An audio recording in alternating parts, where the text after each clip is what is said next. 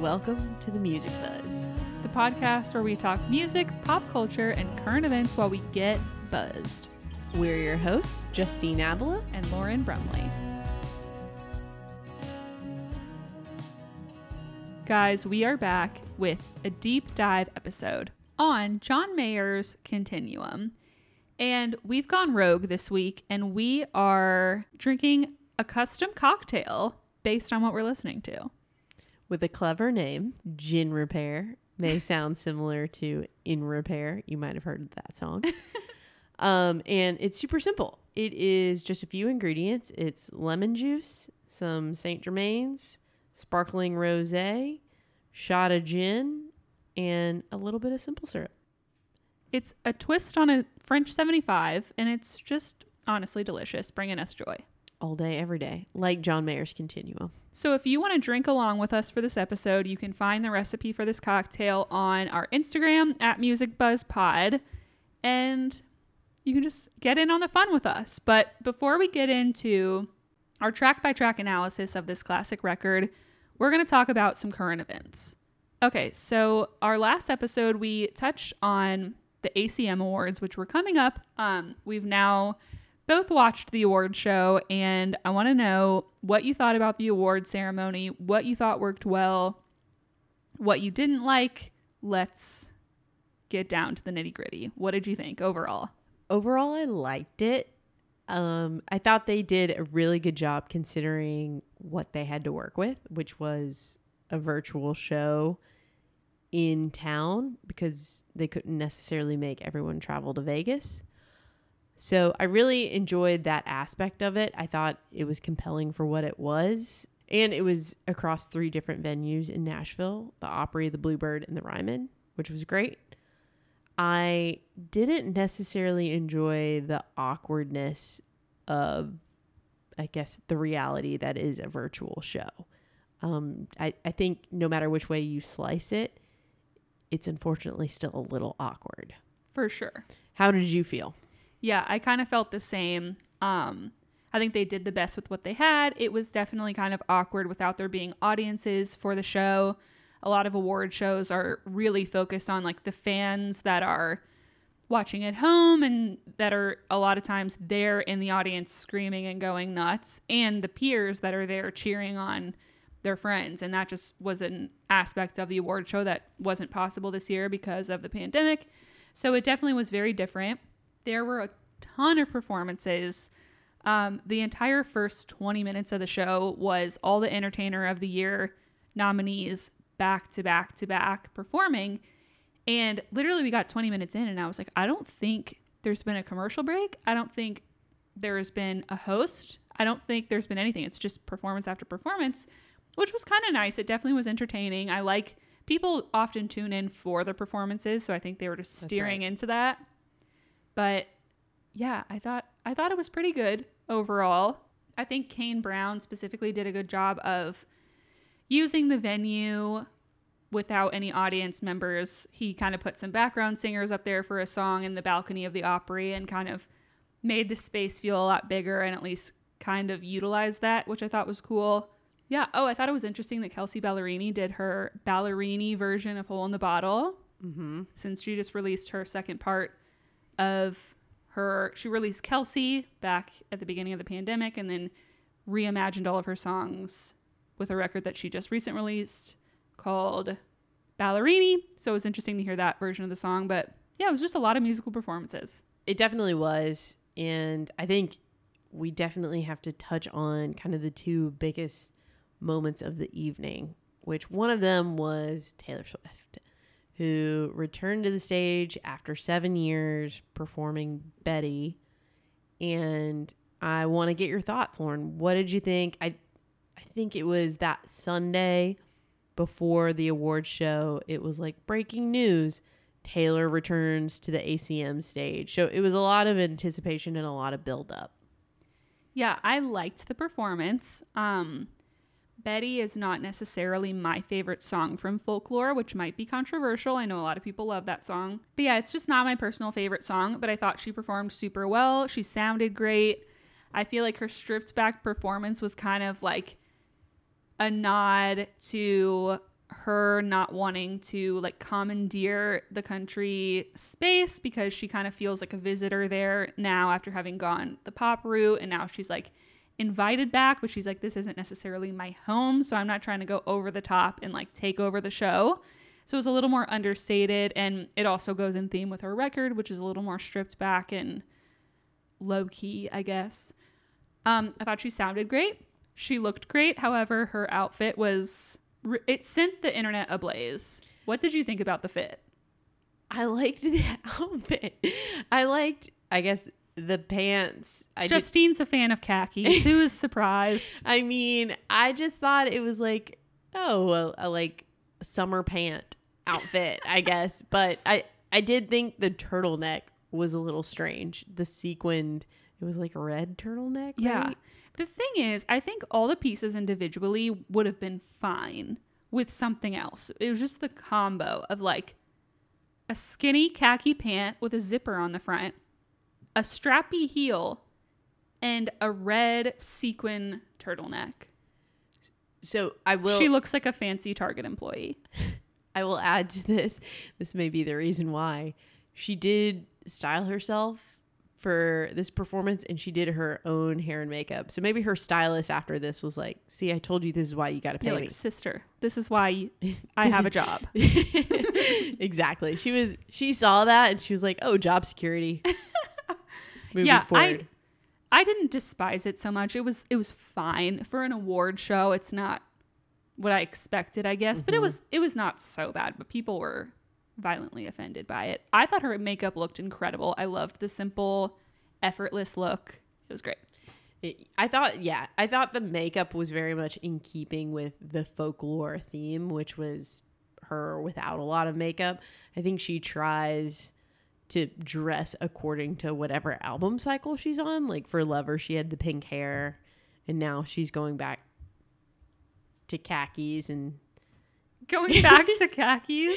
I don't even know. She's going back to like You know when she used to wear khakis all the time? Yeah, going back to wearing cardigans. Didn't necessarily love the performance, but my favorite performances that she does in general, which we've talked about on our previous episodes, have been when she takes the big pop anthems and strips it back down to almost like a demo version on the acoustic guitar, which I love. But I have to say, I think those performances are so enjoyable when they're in the mix of these huge, like, blowout performances. When when she's going nuts for "Shake It Off" and then she strips it back, it's like, it's the polar opposite nature that you're like, oh, this is so nice.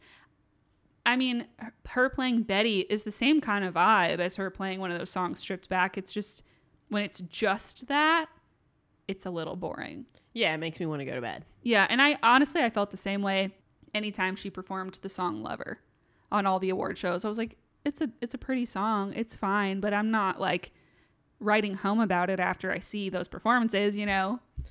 Ooh, the Swifties are going to come for you now. I'm sorry. I you know I love folklore. Don't kill me.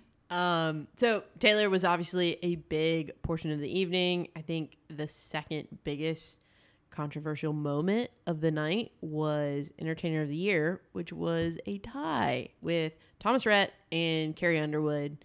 Lauren, what were your thoughts, feelings, everything going into that? I was just so confused about how there could even be a tie because I didn't understand who the voting group was.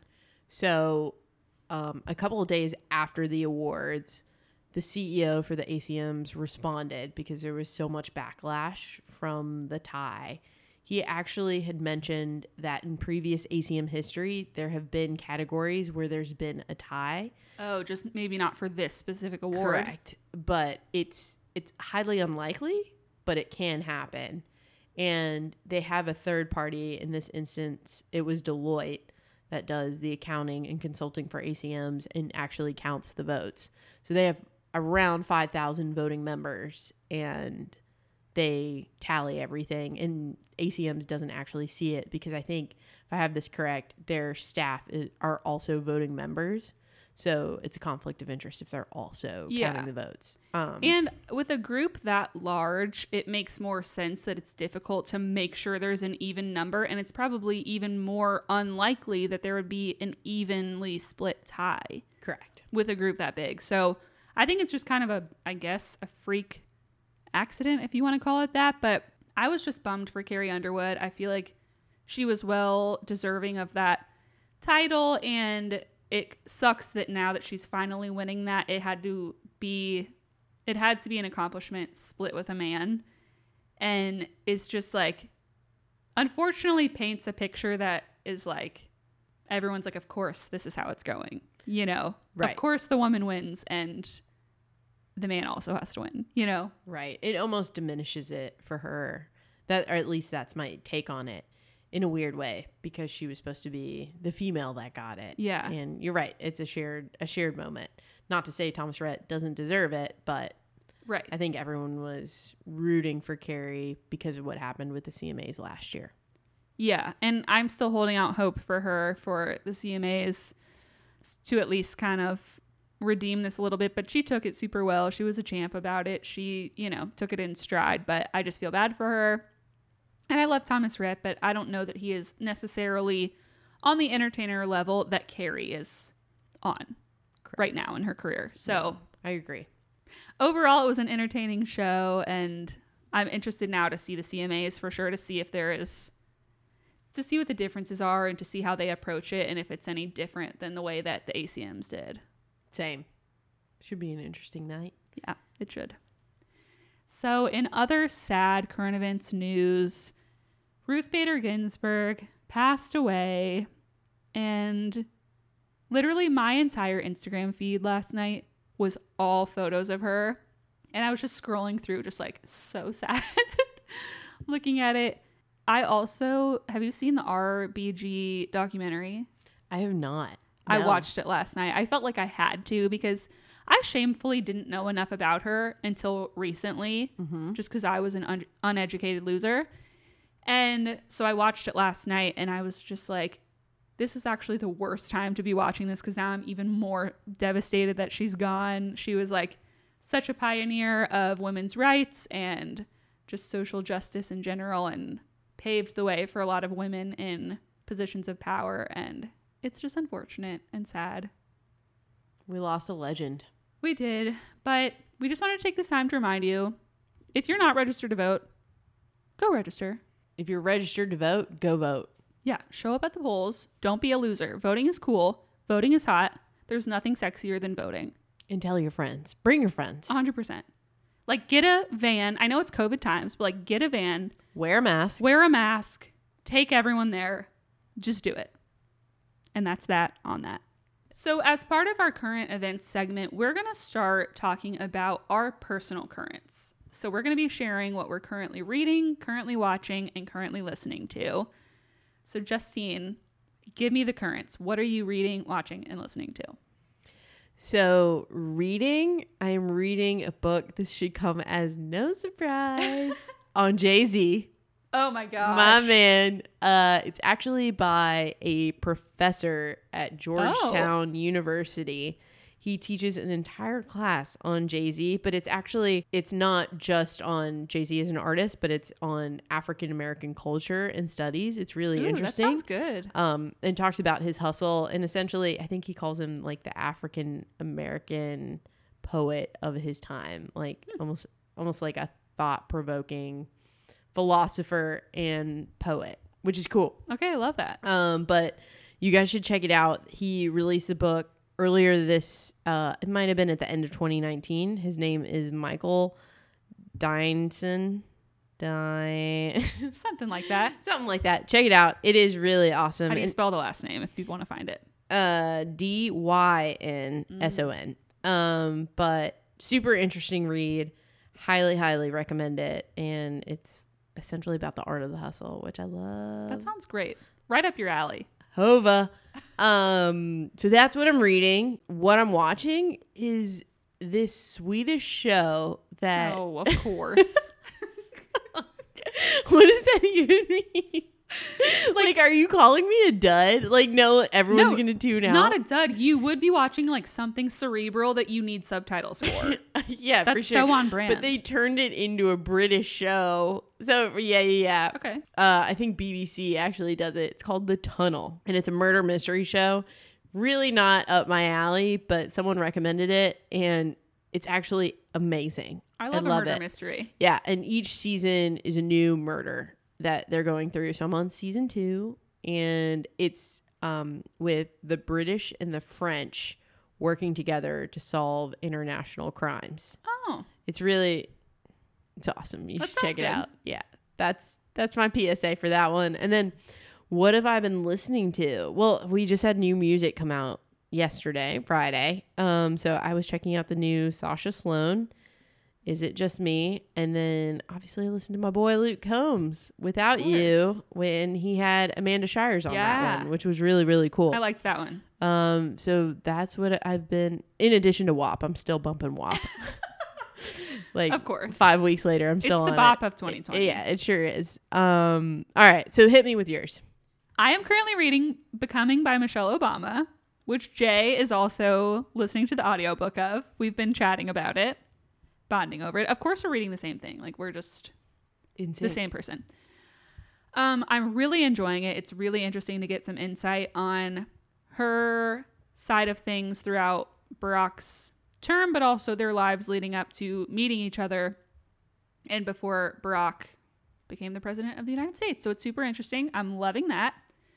I am currently watching the second season of Pen 15 on Hulu, which was the first season of that show came out, I think, a little over a year ago or so. And it's um, these two female comedians who are playing their middle school selves in a show with all middle schoolers, basically reenacting all the cringy things that happened to you in middle school.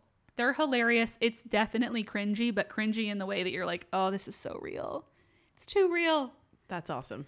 So that's good so far. And I am currently listening to Ruston Kelly's record, Shape and Destroy. I can't stop listening to it. It's so good and sad. And I love it. It is very good and sad. I think he just got the print for the cover art of the album. Like it was sent to him, which is cool. What do you mean?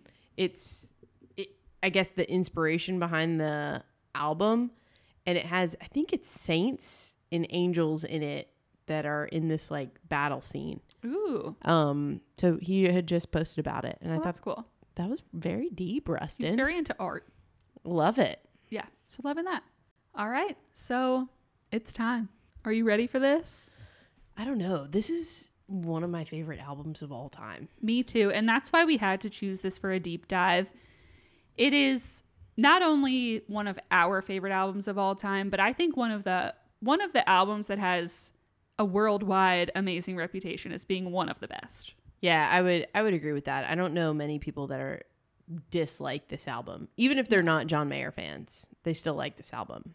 You find reputable music critiques and like end of year lists and stuff or like end of decade lists and it's always on there as like one of the ones that people can't let go of. And it's because it's iconic, it's timeless, and we are obviously talking about John Mayer's Continuum. So Continuum was released on September 12th, 2006, which we're a little past the 14 year anniversary of that.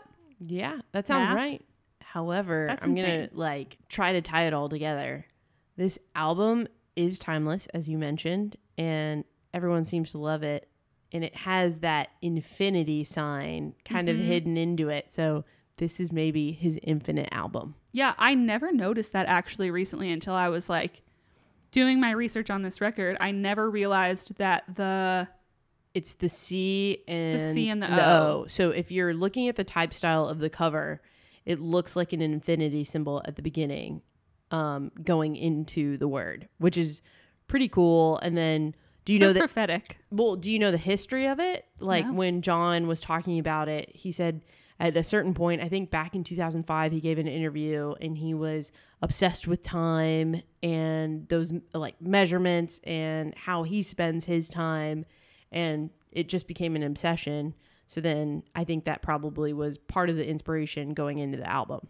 That makes complete sense. He probably thought this was going to be such an obscure piece of art. He was just like, "This is something I am passionate about making. We'll see if people like it. Who who knows?" Well, and it was a bit of a departure from the two previous records that he had written because I think from everything that I researched going into this, John dropped out of Berklee in Boston and said, "Okay, I'm going to make this pop album." And it's essentially to get signed and get notoriety, which was great. Obviously, Room for Squares, Your Body is a Wonderland. We all Iconic. loved it.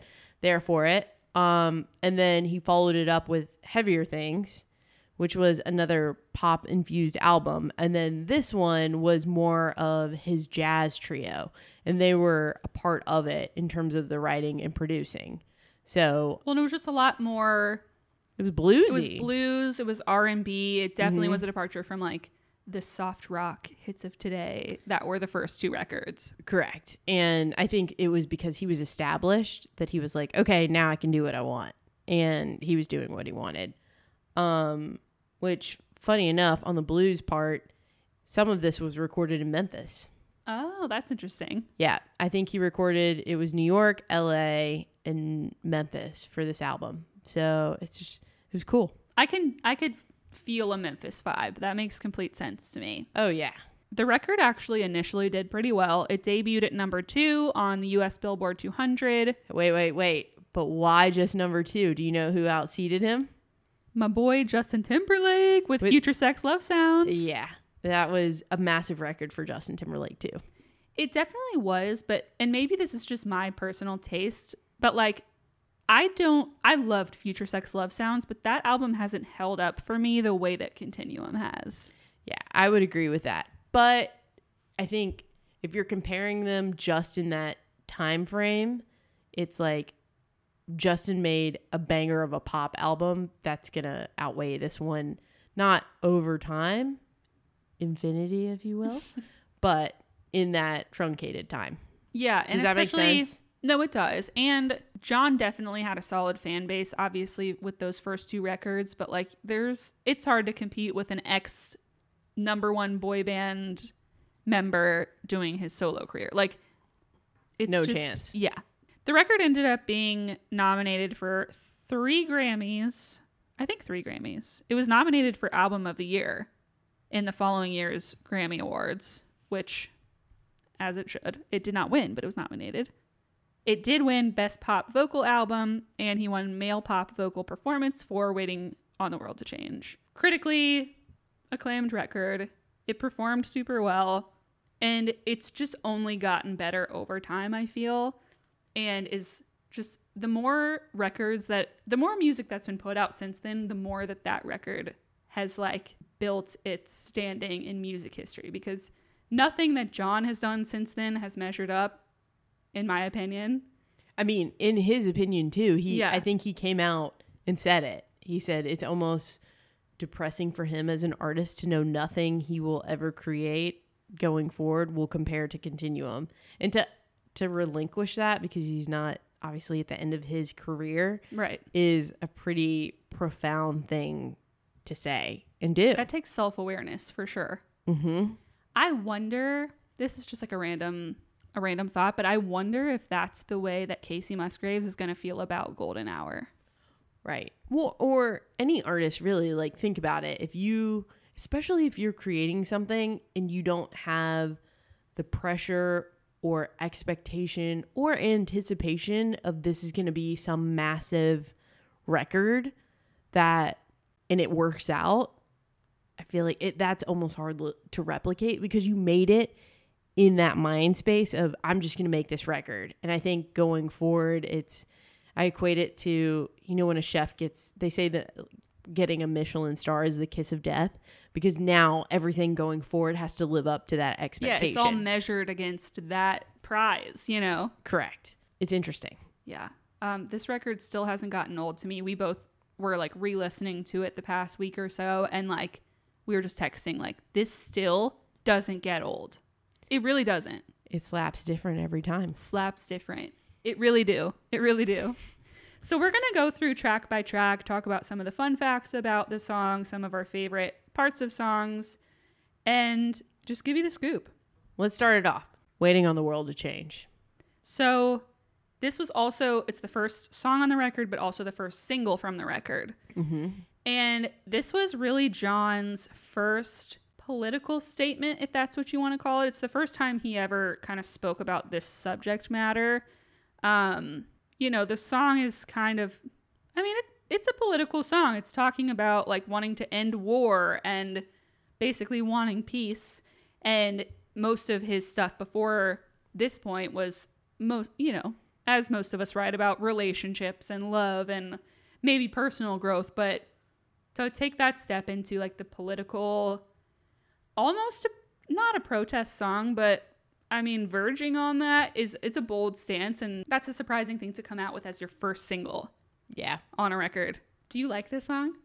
I do like it. And I actually, in prepping for this, listened to an interview with him on NPR and they were like, oh, why, why did you write it the way that you did in a sense of our generation is waiting on the world to change? And he thought that it's, it has a, be- a bigger impact than telling. So mm-hmm. instead of saying, go change the world or go do this, it's like he's preaching.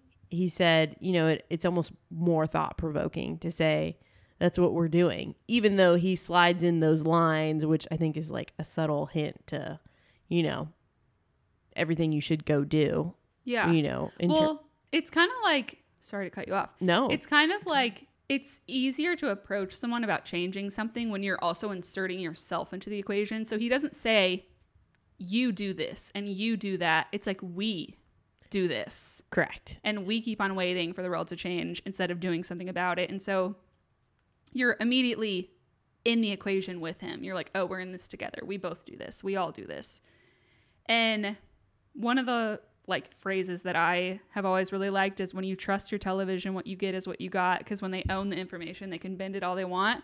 That could not be more fitting for like the times that we're in now and like the media wars and who's telling the truth and who's bending the truth and who do you trust like it's more fitting now than ever and this song came out 14 years ago and we're still in the same spot and I was gonna say too, adding to that, so he was speaking, and this is what the interview said, but he was speaking for his generation at 29 years old. And to your point, it's the same situation, and we have artists again doing similar things, but I I would argue that they're not doing it to the scale and level that John did. for sure and i think this song worked well as a single because it's super repetitive. The chorus just kind of repeats itself. Like we're just waiting waiting for the world to change. We're waiting waiting for the world to change. So it's easy to remember and it kind of becomes like an anthem of sorts.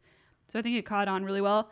A fun fact that i found about this song do you know who harley pasternak is? No, so Harley is a like fitness coach and I think he like also works in like food science kind of area of fitness and he is he works with John and I first found out who Harley was cuz during one of John's current mood lives he had on Harley talking about food and like how to stay healthy during quarantine and all this stuff.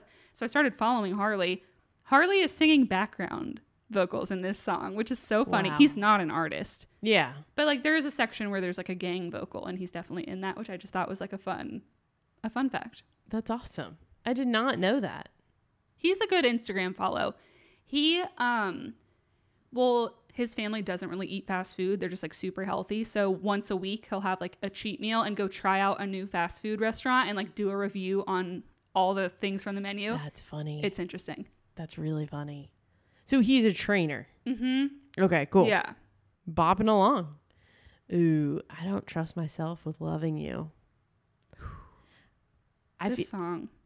so my initial thought into this song is one killer, but two, this is like we're easing into okay, John had political John speaking for his generation, and then he has those like deep cutting love songs, and we're easing into it as it gets deeper and like more concentrated at the towards the bottom and end of the record.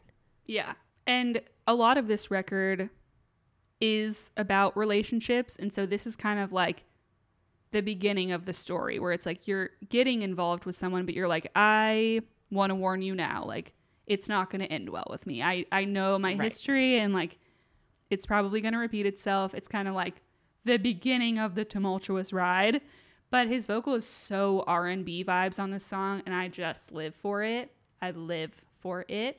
This is one of my favorites. I don't know if it's one of my faves, but I definitely enjoy it. I thoroughly enjoy it. And I appreciate where it's listed on the album just because I know where the rest of the album goes. It's just like a good transition song into the meat of Yeah. The record. I, and I feel like, again, he slaps you around a little bit on waiting for the world to change. It's like a boop. All right. like, this is me. I'm not the pop guy you remember. then he's like, but I'm still this sensual soul. Yeah. And my favorite line of this song is the outro, which is it says, Who do you love, me or the thought of me? Like, whoa, that hits different. That slaps different. It does. Slaps like, the that heart one hurts. different. That one hurts. Oof. So good. It's just a classic. All right, going into our next song. So then he brings it back. So we went a little political, speaking for the generation, yada yada yada. Then we went love song. Then we're going back with back belief. to yep which is also another one that's like tough to hear because it's like showing a mirror back to you it's like this is the world that you live in these are the things that we do this was actually the second single from the record which all which also was interesting to me it's like the second politically charged song on the record and also the second single um, and this one is also still fitting for right now it's like is yelling your political beliefs loud really ever changed anyone's mind? You know, that's a concept that always is going to resonate. Also, the best lyric of this song, which is one of the best lyrics on this record, is Belief is a beautiful armor, but makes for the heaviest sword.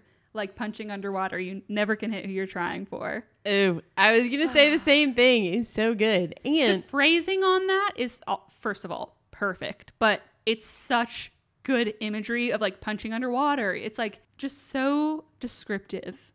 I I also one of my favorite lines in this song was it's the chemical weapon for the war that's raging on inside. Like so good. what? Who comes up with that? This man, is I swear. so so good.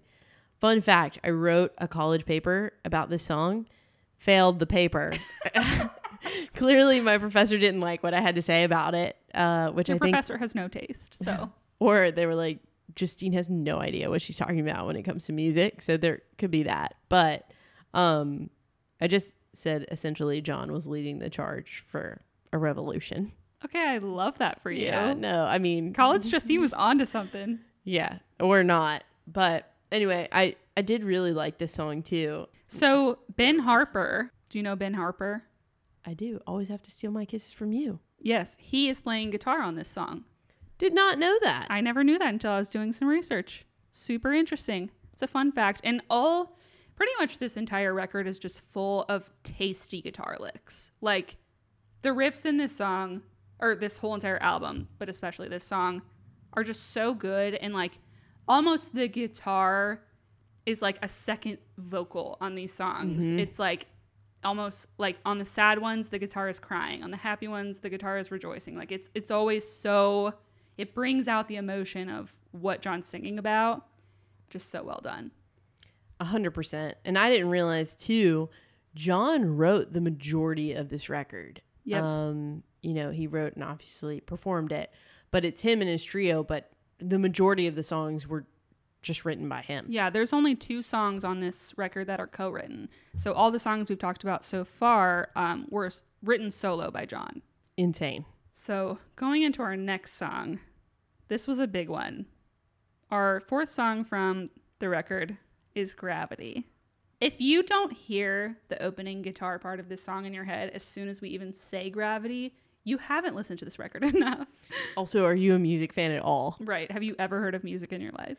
one of my favorite like reactions in general to this song too lauren is listening to it live because all he has to do is play like the first few chords and everyone just loses yeah it loses their mind It's just a stunning song. This is one that like really like your mom was obsessed with it. Your five year old niece was obsessed with it. Your teenage cousin was obsessed with it. Your friends were obsessed with it. It just like resonated with everyone. It makes you just want to cry. It's so beautiful. It's so heartfelt and like tender and honest. This song was also the third single from the record, so it's kind of interesting that the singles kind of were released in order almost of the track listing. Something I thought was interesting that I read was that Gravity, he said in an interview that Gravity was the song he was always trying to write. For example, with Come Back to Bed, he was trying to encompass this feeling of gravity, which if you listen back to Come Back to Bed, it's it's the same kind of feeling, but Wait, I don't think I understand that. Like, what do you mean? like it's not supposed to be the same exact story, but like he was always trying to write this kind of song. Like even going back to when he was writing Come Back to Bed, he was trying to write a song like this. Ah, got So it. this is finally the song where he was like, "Oh, this is what I've been trying to This do." is like the manifestation of what was in his brain. Yeah. And he said, I think I read somewhere, I think it was this one. He was like, this just came to him in the shower.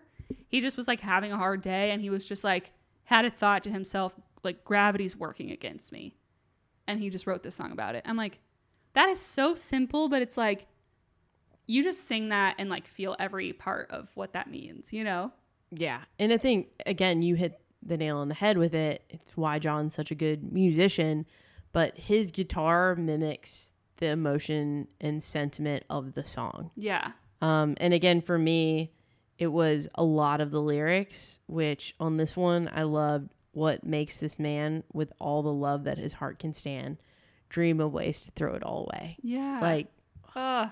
fire. I feel like that's like such a good representation of like depression and anxiety. It's like you can have everything going for you and like depression doesn't care, anxiety Right. doesn't care. Like when life is tough, it doesn't matter. Like you still no matter how many good things you have, like everybody it's a universal feeling to like feel helpless sometimes. Also, similar to like the guitar kind of setting the tone, I feel like at the very very beginning of the song, it starts off with like an organ mm-hmm. and I feel like that sets the tone too. You're like, oh, we're going to church. Yeah. Wow. And John's going to preach. Who knew? Oh, also fun fact. Guess who sings background vocals at the end of this song? I don't know. It's an R&B singer. Recently released a record on Friday. Alicia Keys. What? Ooh. And now if hmm. you listen back to it at the end of the song, you can hear her voice for sure. Well, now I'll have to do it because I don't think I ever knew that. Yeah. Cuz she Huh. has a pretty distinctive tone to her voice. So you- if you know, you can definitely pick it out. Crazy. So I thought that was interesting. Another fun fact this song was number 84 on Rolling Stone's list of 100 greatest guitar songs of all time.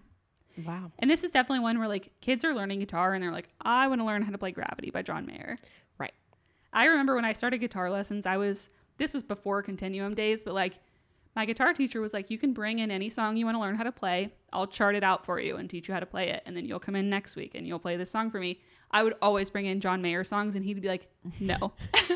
and he said, by any song, I meant like, he was like, You're gonna have to tune your guitar to a different tuning. You're gonna have to play chords you don't know how to play. And I was like, But I want to play Your Body is a Wonderland. he's like, nah, I want kid. to play Why Georgia Why. And he's like, BB girl, you know G, C, and D. This is not this is not on par for you right now. And you know what? He was right, but I had I had to shoot my shot. Yeah, there you go. Always. This is also where Keep Me Where the Light Is came from, which ended up being the name of his live record, right? Yep. Yeah, so the the outro of the song is "Keep Me Where the Light Is," which is obviously a, it has- a phrase that resonated it- with him. Is that like where the chorus is too? Because there's oohs and ahs behind it. So he has background singers on that part, right? Mhm. Yeah, Hmm. which is where Alicia is singing. Got it. The end. Okay. Do you have any other thoughts about Gravity? It's working against me. It sure is. Oh, I was gonna say too. This is another song that on all the talent competition shows, everyone is always trying to sing Gravity. So this is what I don't understand, and we don't have to go down this rabbit hole. Why? Why do people pick John Mayer songs from Continuum to try to perform? Like, you're not going to outperform him on these songs. You're not, and most of the songs from this record aren't crazy vocals. Like he's not hitting any high notes, which is usually the big thing on those like mm, competition right. shows. But I think this one is just like the melodies and the phrasing are so soulful that, you know, always the soulful singers are trying to go for it. But yeah, this is just one of those songs that's always on those shows, like The Voice, American Idol, all that stuff. Right, right. All right, moving right along. Low, hit me with your thoughts on The Heart of Life. This one never was really my favorite. Same. It grew on me over the years. Like I still love it. I don't skip it. I don't skip any songs on this record, but it's just not my favorite one necessarily. But this is a mostly acoustic song, which is kind of a rarity for this record. And I mean, there are some lyrics in it that I really like, but it's just, it's fine. What do you think? It, same exact thing. I hate to use this word because it would probably insinuate that I skip it, but I think it's a kind of a filler song.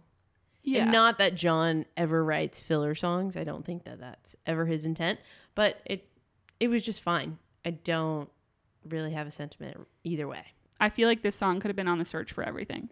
because it's that bad. No, it's just like, Just kidding. to all the John Mayer fans Yeah. out there. I'm going to delete that out so Justine doesn't get fit hate mail. I like the sentiment of it though. I love the line in the song, Fear is a friend who's misunderstood. It's so true. Like you can use fear in your favor. It's fine to be afraid, but we just take it as being such a bad thing. So true. And like the heart of life is good. 2020 sucks, but like the heart of life is good. Is it? Negative Nancy, it's good. The jury's still out, Lauren. Well, haterade. Moving right along to track number six, which is Vultures. I love this song. This is one of the greatest songs of all time. Yeah. I and that's a hill I'll die on. Yeah. No, it, it really is. And I, I feel like a lot of people don't like this song. Who are those people? I will beat them up. Well, it's just like they love Waiting on the World to Change, Belief, Gravity, another one. They like we'll the get to- radio singles. Yeah, yeah, yeah. And I just don't hear that much about Vultures, but I love this song. So this is one of the two songs on the record that was co-written. So it was written by John, Steve Jordan, and Pino Palladino. And Steve Jordan was his drummer, correct? That I think produced the album with him. I think s yes, yes, Mm-hmm. yes, yes. And then Pino Palladino is his bass player. Most people, if you've seen him live, you know who he is. He's a star. He's a legend. If you know, you know. If you know, you know. Um, this song is, I think, about the struggles of fame. Would you say? Yeah, more or less. Yeah. Unless he did the bait switch where he's the vulture. Ooh. You never know. Power is made by power being taken. You know, can't shake these vultures off my trail. And it's like, I get that. I feel that in my You soul. got vultures? Everyone has vultures. You're like, get out of here. 2020 is a vulture. A hundred percent. All of 2020 is a vulture. This is one of my personal favorite songs. His falsetto in this song is iconic. He doesn't usually sing in his falsetto, at least not up until this point. He wasn't really singing in falsetto a lot. This song is very R&B vibes to me, and it's just iconic. I love it. I mean, I hate to bring it all back to live, but I also love hearing this one and seeing it performed live. Yeah, it's also It's it's, a, it has a long solo section which really showcases all of the musicians on this song, which is so good live. Especially Pino Palladino and John always calls out he's like Pino Palladino and everyone loses their minds because they're like they know how much of a star he is, you know. Yeah. I'm surprised this one wasn't a single. I don't know why. I don't know why either Um, cuz unless they think it's too like jazzy. too jam band vibes. Yeah. I don't know. I don't know either, but this song will live on forever as one of my favorites. Hell yeah. Stop this train. That's how I feel about 2020, really. Honestly, same. This is one of my favorite songs, though. Really? It was a sleeper. I don't like his vocal that much in this song. I just don't. I'm just like, mm. You need to go. you need to leave. I can't have you in my household. I this song makes me cry. It wasn't my favorite at first, but the more that I listened to the lyrics and the more that I paid attention to it, it's just it makes me cry. He played this on one of his current mood live streams and I literally cried. I was just laying in my bed watching the stream crying. shocker, you were crying. I mean, what else is new? But like, oh, it's such a good song. It's so sad. It's just like about mortality and wanting to slow down life and not rush through it and not wanting to deal with like your parents dying and not wanting to deal with getting older. How is that not relatable? No, I mean, I agree with it. I just, I'm like, mm, I- I just didn't love it. I don't know. I, it's a feeling.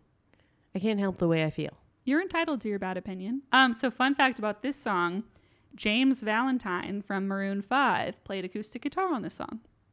And they're really good friends. I didn't know that. Yeah, Maroon 5 and John, I almost said they went to the same school, but they didn't. They just are super close. And that's they've toured together previously. Okay. Interesting. Yeah. Yeah, I didn't know that. Um this song, I mean, it's just sad and he's just saying like I want to stop this train and then he gets to the end and he's like my dad said when you turn 68 you'll renegotiate like you'll never want to stop this train. It's like you just reevaluate life and it's just beautiful. But I just think it's weird to hear John singing this at 29. Like Why? cuz bro, that's so like deep and dark.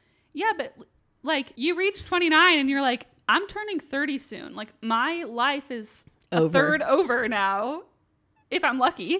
You know, You're going to die when you're I don't know. Do people live to be past 90 these days in these COVID times? Like, I don't know. You know, it's true. Did you not have a crisis when you were about to turn 30?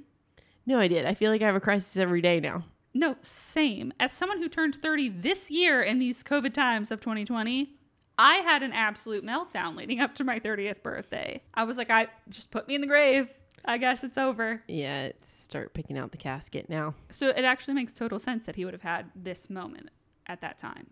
You just back up everything he says. No, I don't. Sometimes he's wrong. Not about music, but about other stuff. Uh huh. All right. Well, I was meh about Stop This Train. Lauren loved it. It was her secret sleeper. I'm sad. Is it your favorite song on the album? Absolutely not. Okay. But it's it's top 5, I think. It's up there. Okay. So our next track is Slow Dancing in a Burning Room. I mean, I, I kind of don't even have words for this song. It's one of my favorite songs of all time. Wow. Yeah. That's bold. Bold as love. Um, it's one of my favorites for sure. This is another one that he wrote by himself. And this song is interesting because it's kind of talking about a relationship that's disintegrating. So it's like the burning room is the relationship that's just breaking down, and then the slow dancing shows like there's still love there. So it's just like a relationship that you don't want to end, but it's ending, and you're just like, we see that this is happening. We see that it's like almost over, but we don't want it to end. That's so vivid and descriptive. Like it feels like a movie just hearing the story, you know? And, and also the lyrics in the song are just Insane. yeah. I mean, they they can't be replicated. And I I think it's important to point out that this album was released in 2006 and this is John's third I'm sorry, fourth most streamed song on at least on Spotify with 254 million streams. But that's pretty insane for a song that was really so long ago 14 years ago. Yeah, that like wasn't even on streaming for the first however many years that it existed. Correct. yeah. One of my favorite lines in this song is nobody's going to come and save you. We've pulled too many false alarms. That's like the couple that's broken up 27 times and then they get back together and you're like, you guys are full of it. Just stop. That's all the false alarms. Like that one hits different. I would say I have a favorite lyric, but I don't. They're, They're all uh, it's so the good. entire song is just insane. I love um you were the one I always dreamed of. I was the one you tried to draw.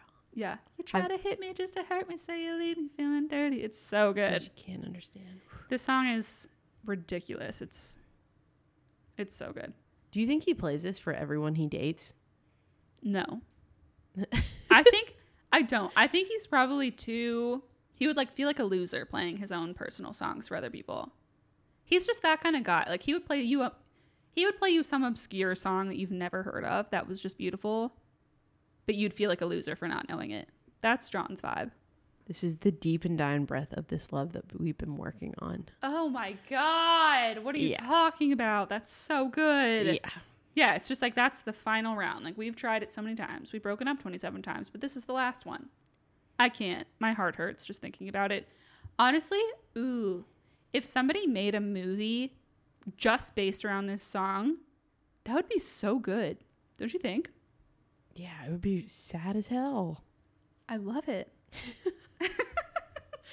Lauren's actually right, working on a script right now, no, guys. like I'm gonna DM every like screenwriter I know, which is zero, but I'm gonna find some. Stunning song. Next. Bold as love. Uh, So I didn't know, and I'm a severe idiot, that this was a Jimi Hendrix song. Did you? So I didn't when this record first came out. I didn't find out that this was a cover until probably a couple years after. But I knew who Jimi Hendrix was, but I didn't grow up. My parents weren't like listening to Jimi Hendrix music in my house, so it's just not something I was familiar with. So I just didn't know. Right. It's very much the same. I know, like all along the Watchtower. Yeah, I for mean, sure. the big ones. But other than that, I was like, ooh, sorry. Yeah. Um, but I thought it was great.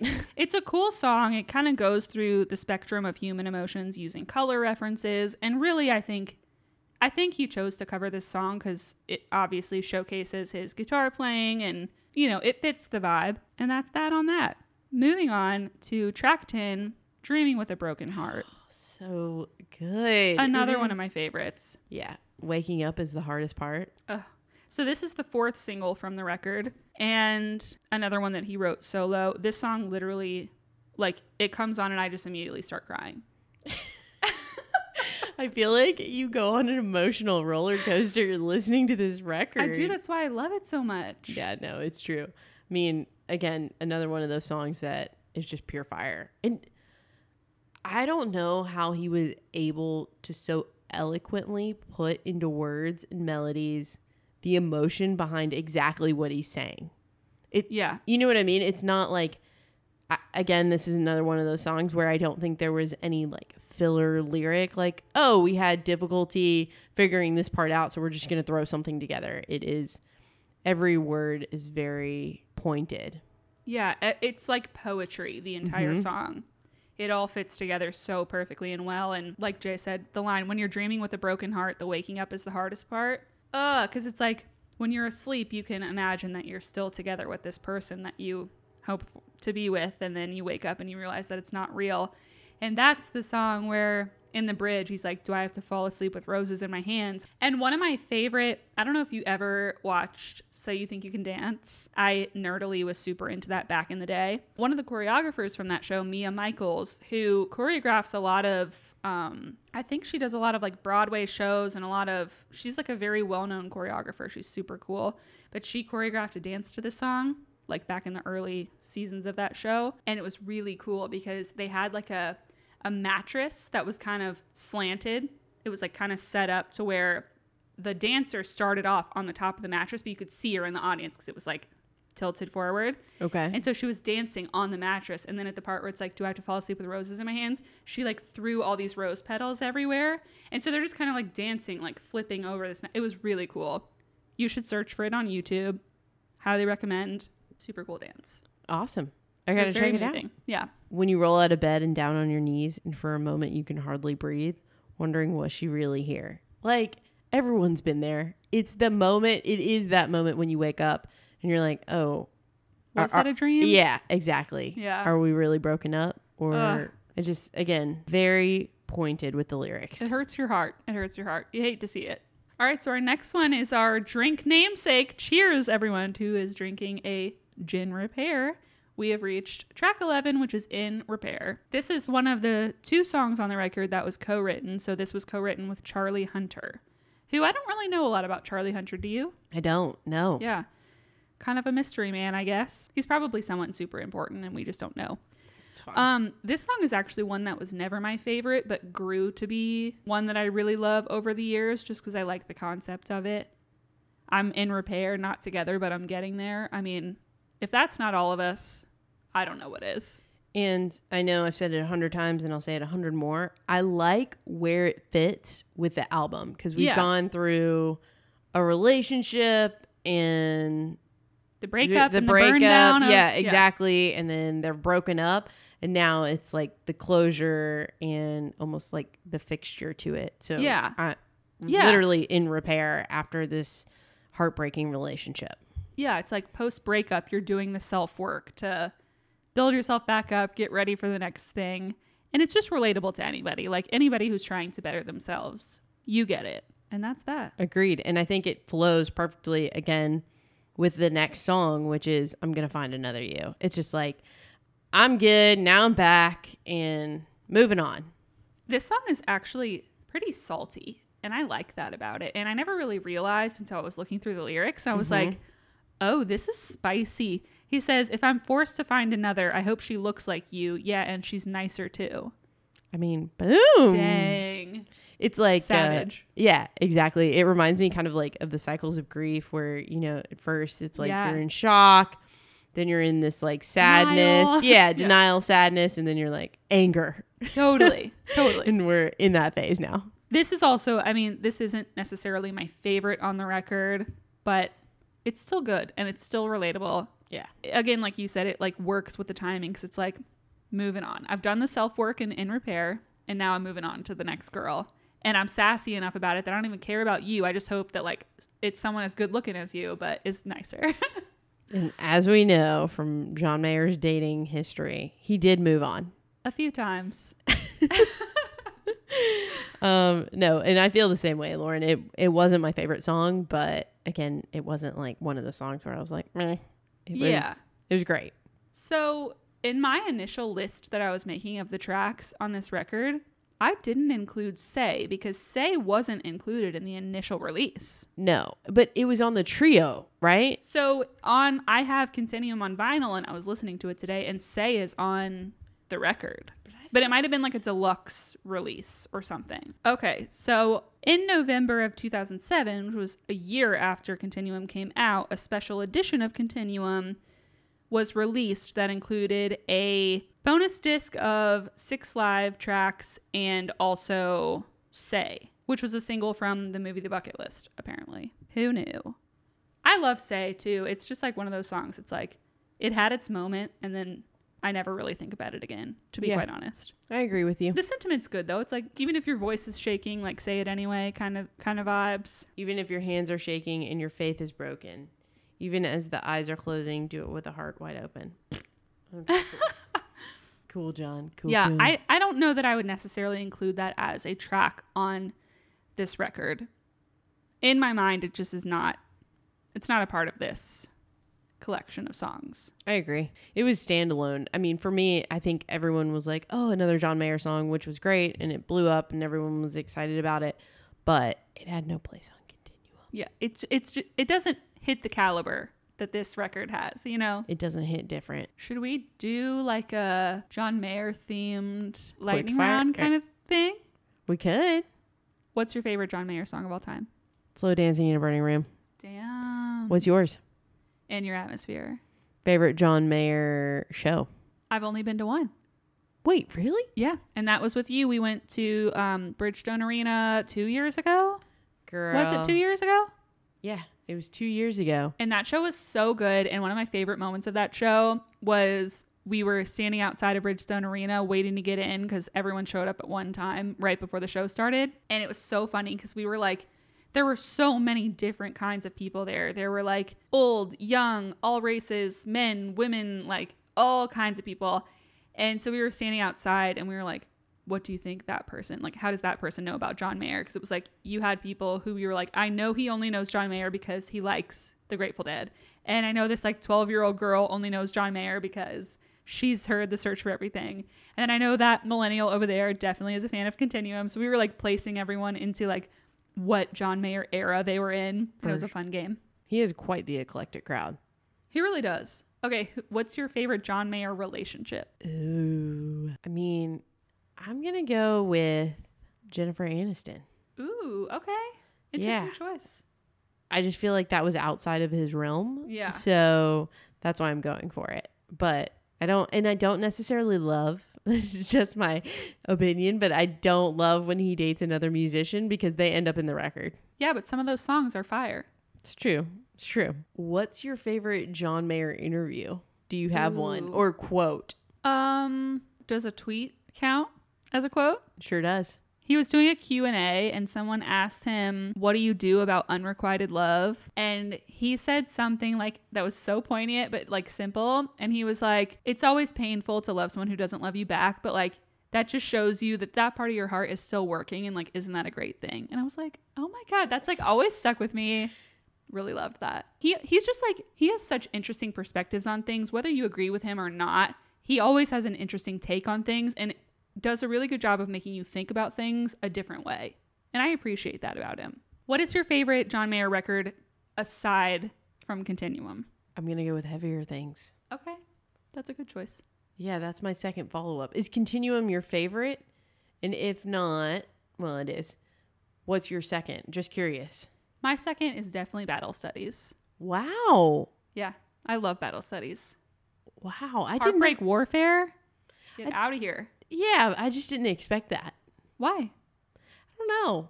I feel like it's a personal opinion, but Battle Studies was half bangers for me and half I was like, meh. We could have left the other half off. Battle Studies had to grow on me. I Mhm. listened to it the first like three times and I was like, I don't really care about any of these songs really. And they all grew on me. To the point where like Heartbreak Heartbreak Warfare and Edge of Desire are like two of my favorite songs of all time. Wow. Yeah. That's oh, saying oh, something. and Assassins. It's So good.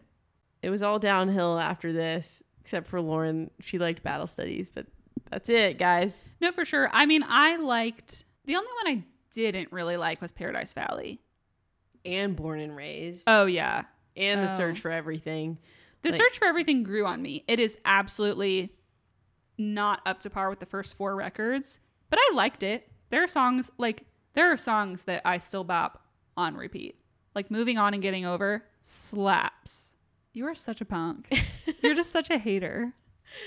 He set the bar really high with this record. You know what? Sometimes you just have to accept that some people are never going to live up to their best again, and you have to accept them for where they are.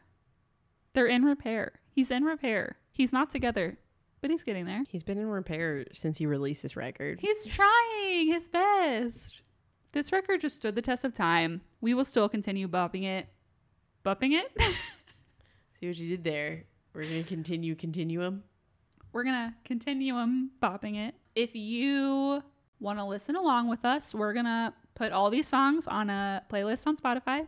We'll share it to our Instagram. You can easily find this record, but we're just going to make it simple for you. And if you love this episode, just hit us with that emoji of a guitar. Ooh, okay. I like that. On our recent Instagram post, of course. And we hope you guys enjoyed this episode. If you like our album deep dives and you have an album that you want to hear some fun facts about and hear our thoughts track by track, drop those in our DMs on Instagram. Slide on in. Just slide on in there. And as always, if you like this podcast, don't forget to subscribe wherever you listen to podcasts. Give us a nice rating if you enjoyed it and a review if you're really feeling like a wordsmith. That's all, folks. Stay buzzed. Bye.